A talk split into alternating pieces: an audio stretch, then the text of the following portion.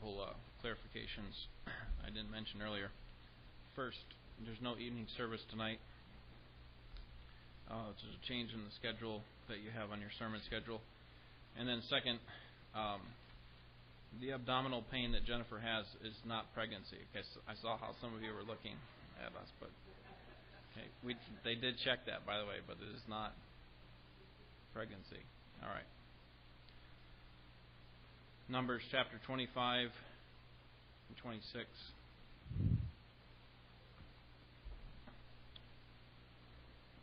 This story here in chapter 25 is very similar to the flagrant sin of Israel in the wilderness at the beginning of their journey. In Exodus 25 and following, the people worship a golden calf. That while God was literally up on the mountain with Moses, blessing Israel with the giving of the law, what was Israel doing? They're at Mount Sinai. They're down there making and worshiping an idol.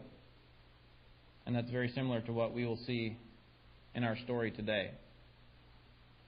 Remember, the Amorites defeated the Moabites, and so the Moabites are like the little brother to the Ammonites, to the Amorites, and the Amorites took control of one of the Moabites' former cities, Heshbon, a city near the Jordan River. But Israel, by the power of God, defeated the Amorites, and so now they're bordering Moab, the little brother, and Moab's afraid. Because if Israel can beat up their bigger brother, then certainly they can beat up them. And so, uh, because they knew that they would lose, the king of Moab hired, his name was Balak, hired the world renowned communicator with the gods. And so they had this guy brought in from several hundred miles away, 25 days' journey, trying to get him to curse Israel. And Balaam wanted to. He wanted the money, he wanted the fame, but he couldn't curse Israel. Every time he tried to, God communicated a blessing. And so, having failed, Balaam came up with another plan. And that, that was to get the women of Moab to entice Israel into immorality, which indirectly brought a temporal curse on Israel, which is what Balak, the king of Moab, wanted. But it didn't bring about the ultimate curse that Balak wanted. And so at this point in the story that we're going to look at today, Israel is encamped on the other side of the Jordan River. They're, they're just a few months away from crossing into the promised land. They're on the border of Moab, and they've just seen God deliver them from one of the most pesky enemies in the area, the Amorites. So that's where we are when we start chapter 25. Let me read the chapter for us, and we'll uh, study both chapters, but we'll just read the first one together. together. This is the Word of God. While Israel remained at Shittim, the people began to play the harlot with the daughters of Moab, for they invited the people to the, to the sacrifices of their gods. And the people ate and bowed down to their gods. So Israel joined themselves to Baal of Peor, and the Lord was angry against Israel. The Lord said to Moses, Take all the leaders of the people and execute them in broad daylight before the Lord, so that the fierce anger of the Lord may turn away from Israel. So Moses said to the judges of Israel, Each of you slay his men who have joined themselves to Baal of Peor. Then behold, one of the sons of Israel came and brought to his relatives a Midianite woman in the sight of Moses and in the sight of all the congregation of the sons of Israel, while they were weeping at the doorway of the tent of meeting. When Phinehas, the son of Eleazar, the son of Aaron the priest, saw it, he arose from the midst of the congregation and took a spear in his hand. He went after the man of Israel into the tent and pierced both of them through, the man of Israel and the woman, through the body, so the plague on the sons of Israel was checked. Those who died by the plague were 24,000. Then the Lord spoke to Moses, saying, Phinehas, the son of Eleazar, the son of Aaron the priest, has turned away my wrath from the sons of Israel, in that he was jealous with my jealousy among them, so that I did not destroy the sons of Israel in my jealousy. Therefore say, Behold, I give him my covenant of peace, and it shall be for him and his descendants after him a covenant of a perpetual priesthood because he was jealous for his God and made atonement for the sons of Israel. Now, the name of the slain man of Israel who was slain with the Midianite woman was Zimri, the son of Salu, a leader of a father's household among the Simeonites. The name of the Midianite woman who was slain was Cozbi, the daughter of Zur, who was the head of the people of a father's household in Midian. Then the Lord spoke to Moses, saying, Be hostile to the Midianites and strike them, for they have been hostile to you with their tricks, which, with which they deceived you in the affair of Peor and the affair of Cozbi, the daughter of the leader of Midian, their sister, who was slain on the day of the plague because of Peor. Here in these two chapters, we see that God is raising up a generation of people who will trust Him.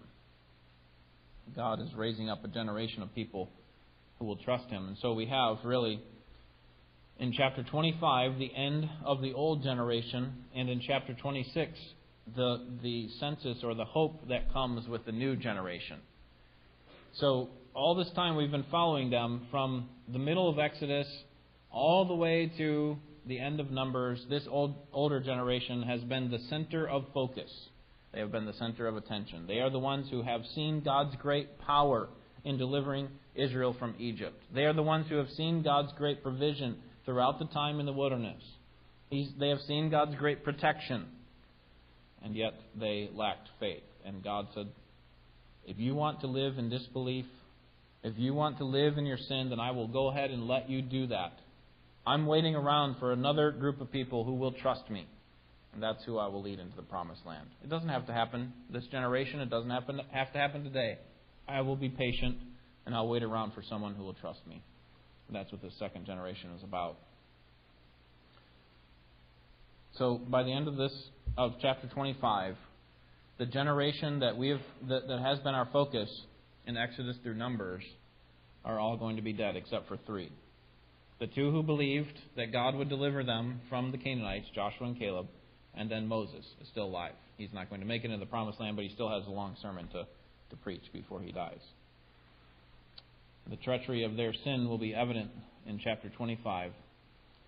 That is the, the treachery of the sin of the older generation, and God's going to respond by allowing them to taste the fruit of their sin. So, first, we see the end of the old generation, chapter 25.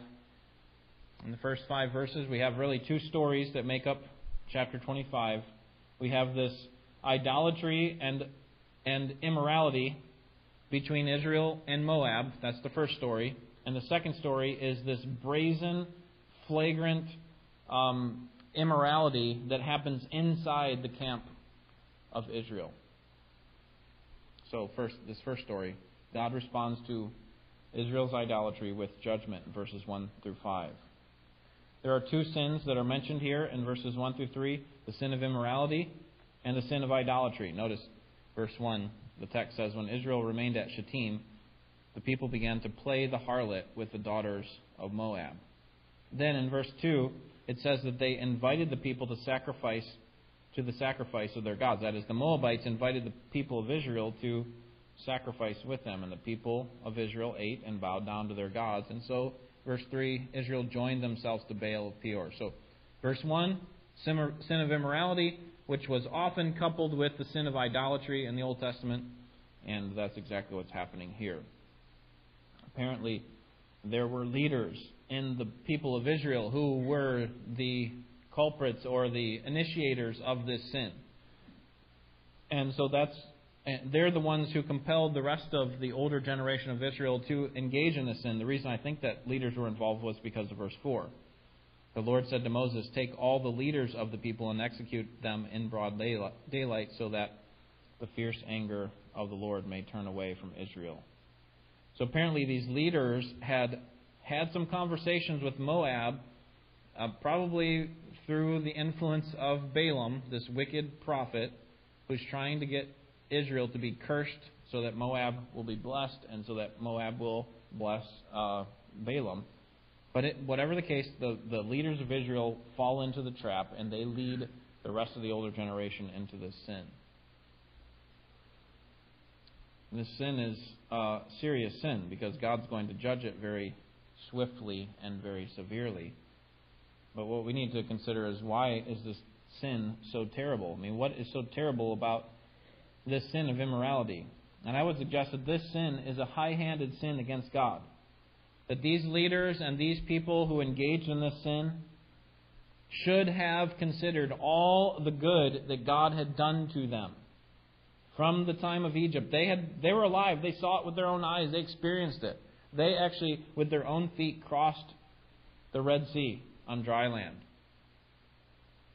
They had tasted for 40 years the manna that God had provided for them. So they never had to do any extraneous work for their food. They never had to, to scrounge for food or wonder where their next meal was going to come from. God provided for them. He, Deuteronomy says that, that God uh, caused their clothes not to wear out a, and their feet not to swell, despite all the walking that was involved. And, and God is lovingly caring for them for all this time and delivering them from their enemies.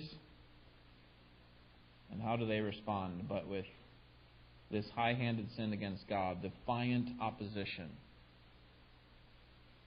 They commit immorality and Notice verse 2 they sacrifice with Moab's gods. One of the Moabites' gods is named Chemosh, as we know from chapter 21, verse 29. And so they're not giving exclusive worship to God. There is only one God, and He alone must be worshipped. And Israel's saying, you know what? Maybe there's something to some of these local gods.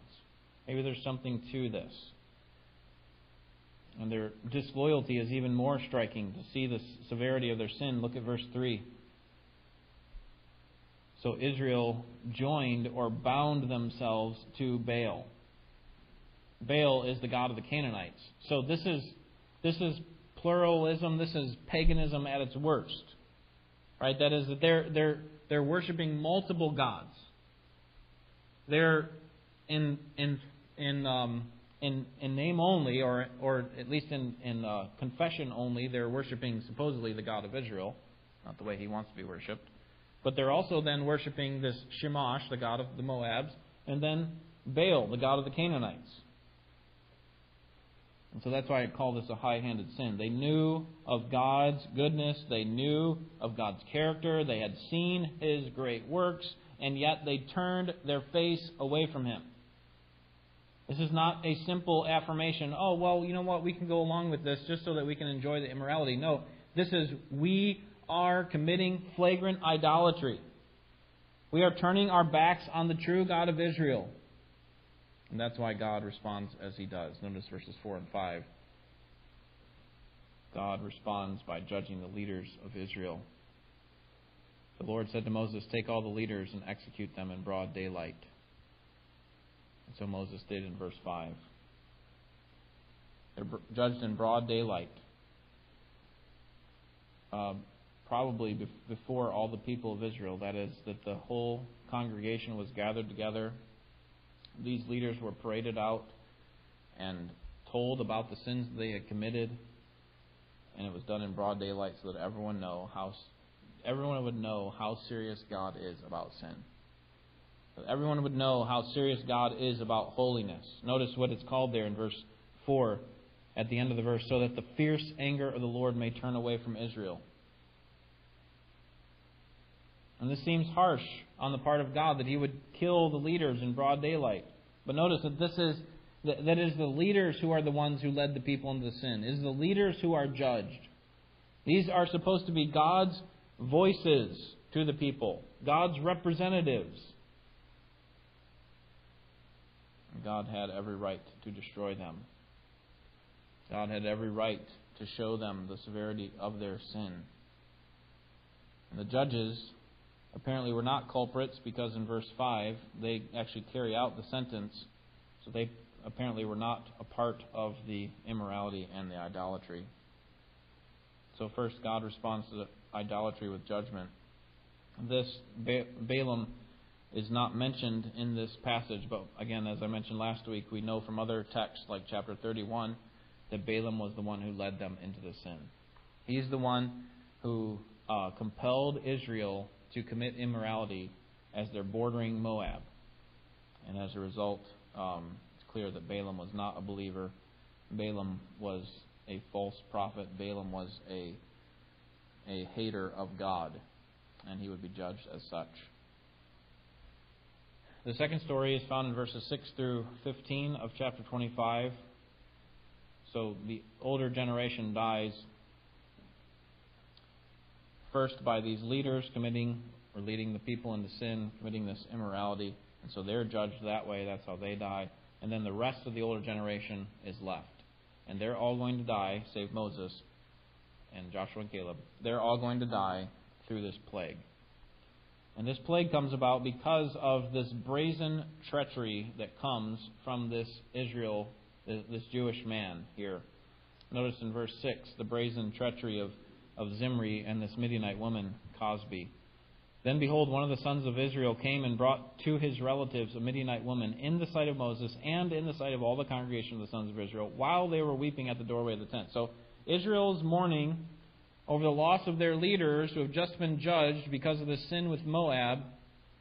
And here comes Zimri walking into the camp with this foreign woman, which, no, which everyone knew was against God, not because she was of another ethnic group, but because she worshipped false gods. That's why God kept them from, from the foreign women, because they would cause, like they did with Solomon, they would cause these men to worship other gods.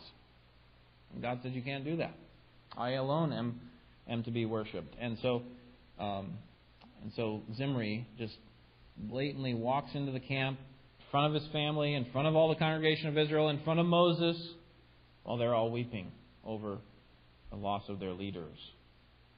And if we think of the people of God, if we think about the whole nation of Israel as kind of a dwelling place where God resides, right? I will dwell among you. Right? He, he lives there in their camp. He's in the center of where they are. He leads them.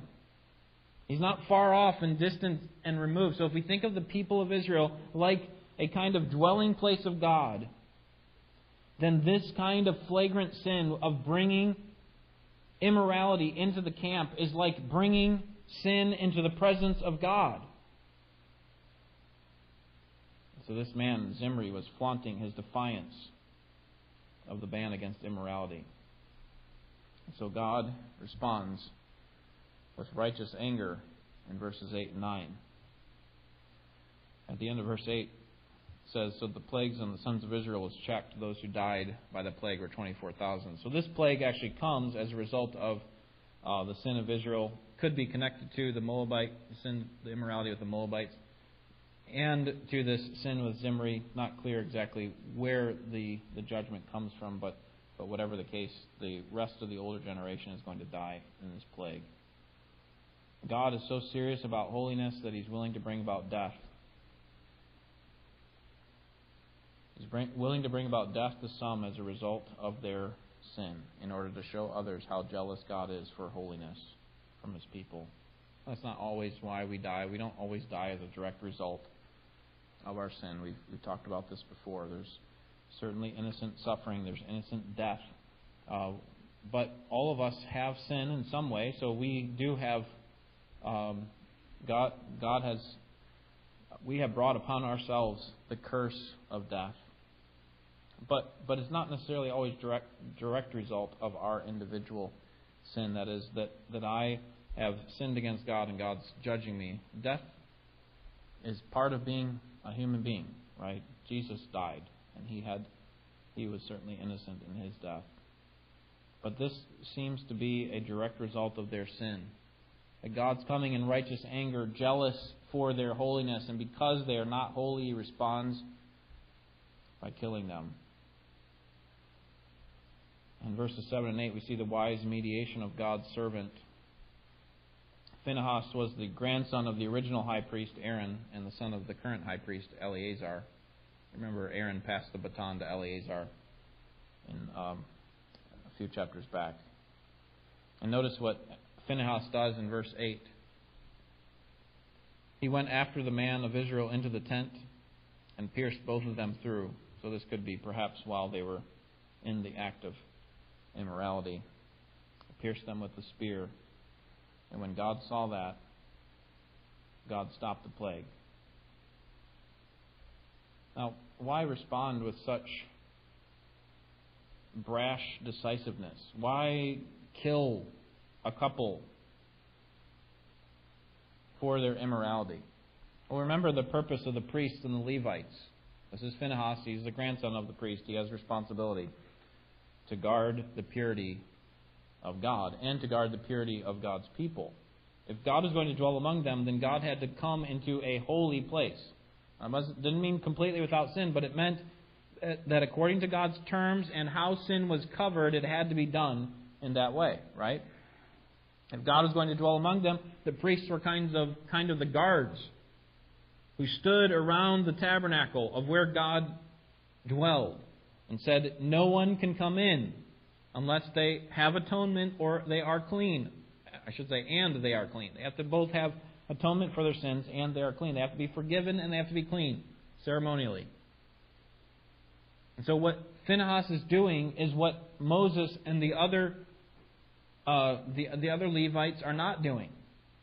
Now, the, the text doesn't indict Moses or anybody else, but but apparently this man walks right in front of the sight of Moses. Moses sees what's going on. He doesn't respond immediately like Phinehas does because he is concerned about what God is concerned about. See, Aaron's family had the responsibility of guarding the purity of God's dwelling place, even by judgment of death. So that it's better for Israel and their priests, Levites, to judge themselves rather than to be judged by God. Similar to what Paul says in 1 Corinthians 5, right? Um, it, it's better for us to judge uh, those who are inside of the church. Let God handle those that are outside.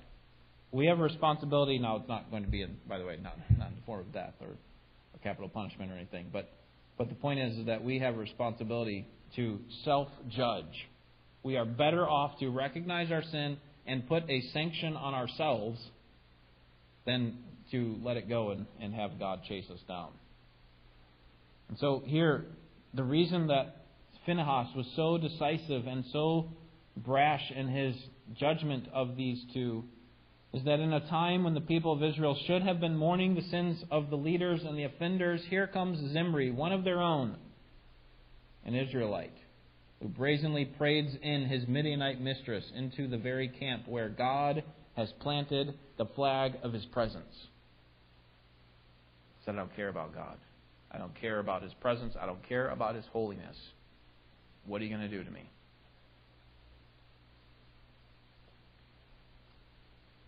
God was pleased with Phinehas' response. Notice in the second part of verse 8.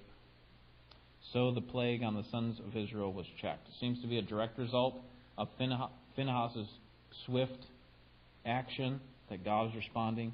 And we also know from um, verses 11 and 13 that that is the case as well.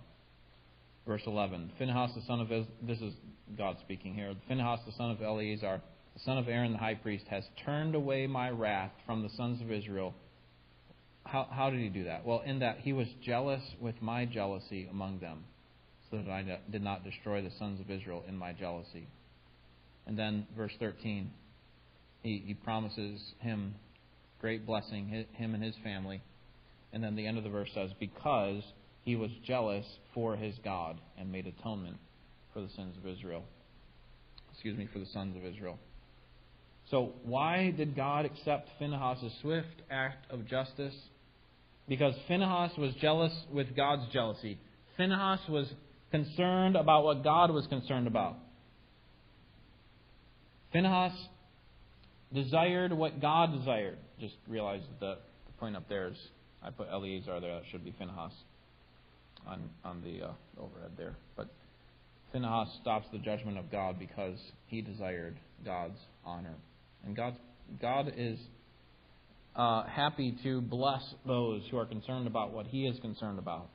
Everybody else kind of wandering off in their own way or not sure what to do, uh, don't want to step on any toes. Um, we're, we're kind of enjoying our sin. And here's Phinehas saying, you know what? I know what God loves. I know what honors God, and this does not.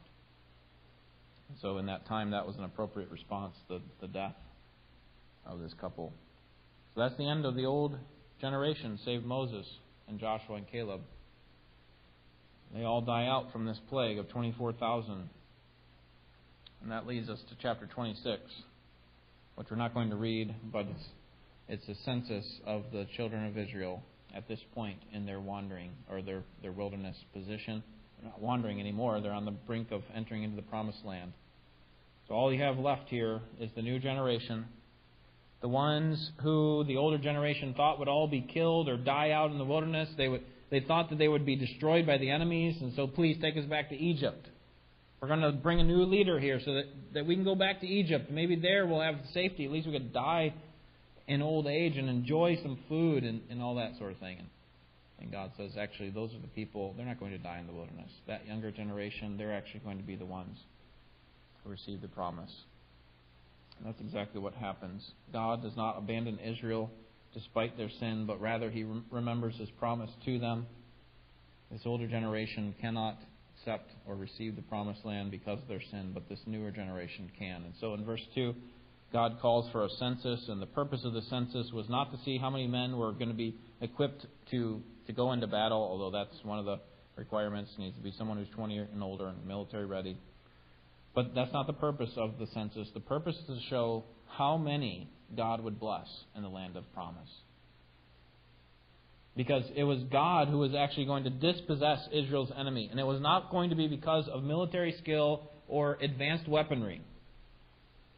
It's because God is a powerful God and He can do miracles, like the first, the very first battle that they faced, the fight, which is the Battle of Jericho. No weapons involved other than a couple of trumpets. No tactical precision or um, or military uh, acumen needed besides being able to march and yell. All they had to do was trust God. That's all God was looking for. He's not looking for uh, a lot of skill. He's not looking for a great amount of ability. He's just looking for people who will trust him. And that's what this younger generation would do. And so these 12, genera- 12 tribes are listed here.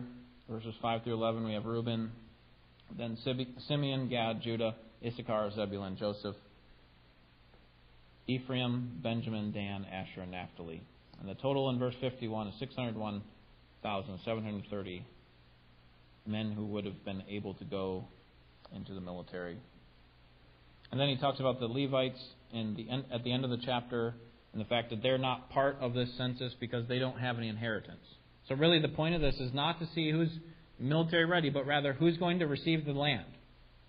Now, the Levites are not going to receive the land, which is why they're not in the census, but they're still mentioned at the end of the chapter to say, listen, they don't need any land because the Lord is their inheritance. so, nobody from the previous generation was numbered in this new list. So, if you compare this to the list in chapter 1, it's completely different because that was the, the, the census of the old generation, they're all dead now, besides the three.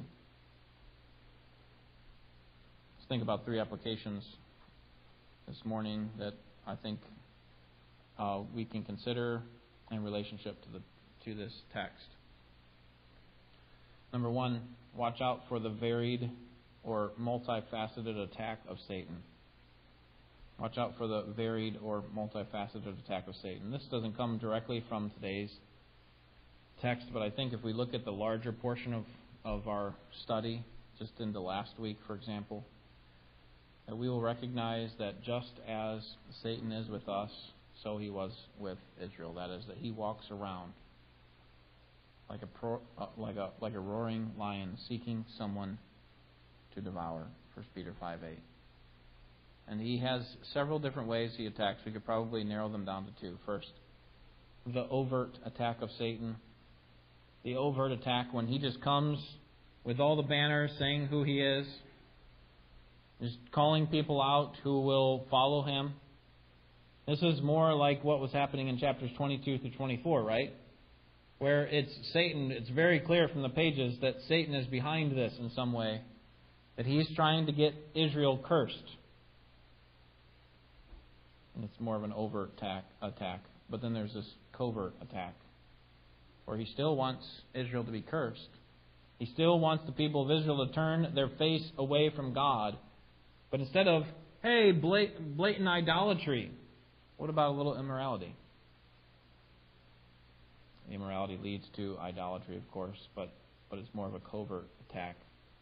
Satan, Paul says in 2 Corinthians 1.14, disguises himself as an angel of light. You know, Satan somehow tempted us in a way to deny the faith and turn towards another um, denomination or religion, we would probably turn that down flat without even thinking. But that's generally not how he works, especially with people who've been in church for a long time. He generally attacks us in this second way, which is this more covert attack. He, he hides himself, he disguises himself like an angel of light. And what we need to recognize is that we are in a battle against our flesh and against this world and against the devil. If we think that we can coast through life like we're on a lazy river or just get saved and then do nothing after that, then we are in serious danger. We need to put on the whole armor of God, including the sword of the Spirit, which is the Word of God. And all these pieces of armor need to be put on through prayer. That's how Paul finishes there in Ephesians 6, verse 17 and following. Praying with all prayers and supplication. That is, that, that all these things that, that we are required to do to protect ourselves from Satan are done with our dependence on God, right? Knowing that we can't do this on our own. This is not some kind of just, uh, you know, if I just try a little harder. This is I'm relying on you, God. I cannot protect myself from Satan and his fiery darts that want to destroy me. So we rely on him to protect us both from the overt and the covert attack of Satan. Watch out for the varied attack of Satan. Sometimes it comes for us in this, the way it would come to Israel. Just one look, right? It's not that big of a deal. It's not going to it's not going to harm your family. It's not going to tear up your church. And it starts that way, and then it comes becomes a great desire, and it turns into a passion, and that passion takes the place of God. Before long, you're like Israel who's turned their back on God and has committed a flagrant sin against God that that that a person doesn't want to turn from. Right? They they've known all the goodness of God, they've seen his character, they've seen how he's provided and shown blessing. But they don't care about that because the passion of immorality, which leads to idolatry, is too great. So we need to watch out for that. We need to be ready. We need to be prepared. Stand up against the attacks. We need to call sin what it is, no matter how little it is in our minds. We need to call sin what it is before God. It's rebellion. Secondly, recognize that holiness is not an option. This is more to the heart of what this text is about. Holiness is not an option. God is serious about holiness, isn't he? As a child, chosen people of God, Israel was called to the standard of perfect holiness, and anything less than perfect righteousness demanded what? It demanded a proper sacrifice in order to atone for sins. So that even after a Jew received genuine salvation, even when he became a genuine believer, he could not accept God's promises without embracing God's demands. Right? He couldn't just say, "Well, I'll take the promises, but I don't like all these laws, so I'm just going to set those aside." And, and that demand for our holiness as Christians is really very similar, isn't it? It's not much different. That we can't just accept the promises of God's future salvation. Say, I've got my home in eternity. That's all I wanted. Thank you. Without accepting God's demand for holiness. See, God's demand for holiness has not changed. Now, the, the, the way that it looks might be a little different, right? The, the kinds of foods that they ate, right? The kinds of things that they could wear, the kinds of uh, but, but many of the, the laws that they had are still laws for us. They're carried over into our law that Christ gave to us. The fact is that God still demands holiness of his people. God is zealous for holiness, and we must be zealous for God's holiness as well, like Phinehas was. Number three, remember that God is faithful. Remember that God is faithful. The story of chapter 5 comes between chapter chapters 24 and 26. Pretty obvious, right? But what's happening in chapters 22 through 24? Well, there, God was showing that He would follow through on His promise. Right? He's reminding even this pagan uh, mouthpiece of His, Balaam. I'm going to be faithful to my promise. I'm not going to go back on what I've told Israel. I'm still going to bless them. Even if this generation is faithless towards me, even if they defy me, I'm not going to give up on the nation of Israel. And so I would say chapters 22 to 24 are largely about God's faithfulness. And then chapter 26 is how God is faithful to bring his people into the promised land. And so between these two chapters, 24 and 26, we have our story, chapter 25, the main story of what we've looked at today. God showing his seriousness about his promise, but also his expectation for holiness. That God is gracious to work out his plan in spite of our sin. God is gracious to give us less than our sins deserve. He has every right to, at the first at the first instance of our sin, he has every right to destroy us. But instead, he gently bears with us. He recognizes that we are frail he doesn't excuse it, but he recognizes it.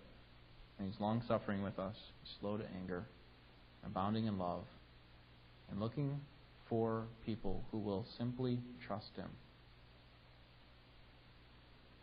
So, zoom out in your mind from this story that we've looked at today, and zoom all the way out to Israel's wandering in the wilderness from Egypt to the promised land. How many years has it been? Forty years. The beginning of their wandering there at Mount Sinai was marked by treacherous apostasy. They built an idol and worshipped it. The end of their wandering is marked by treacherous apostasy, with flagrant immorality and idolatry, worshiping false gods and saying, God, we've seen it all, but we don't care. We'd rather have something else. And while those individual culprits are judged for their sins, God is still faithfully going to accomplish his promise through his people. He hasn't given up on Israel, saying, Listen, you younger generation, will you trust me? Will you just put your confidence in me? Will you just accept me at my word? If you will, you will see great blessing. And Joshua's generation would see that great blessing when they entered the promised land. And they that story for for years and generations to come would be a story of God's mercy and his fulfillment of his promise. How much more is God faithful to us? That despite our temporal lapses of sin, God doesn't give up on us. He's faithful with us all the way till the end. And so we can be confident. That doesn't mean we just ignore our sins. We shouldn't excuse our sin and say, well, God's going to just bring me back. It's fine. No, we need to be serious about what God is serious about. God is serious about holiness. Would you pray with me?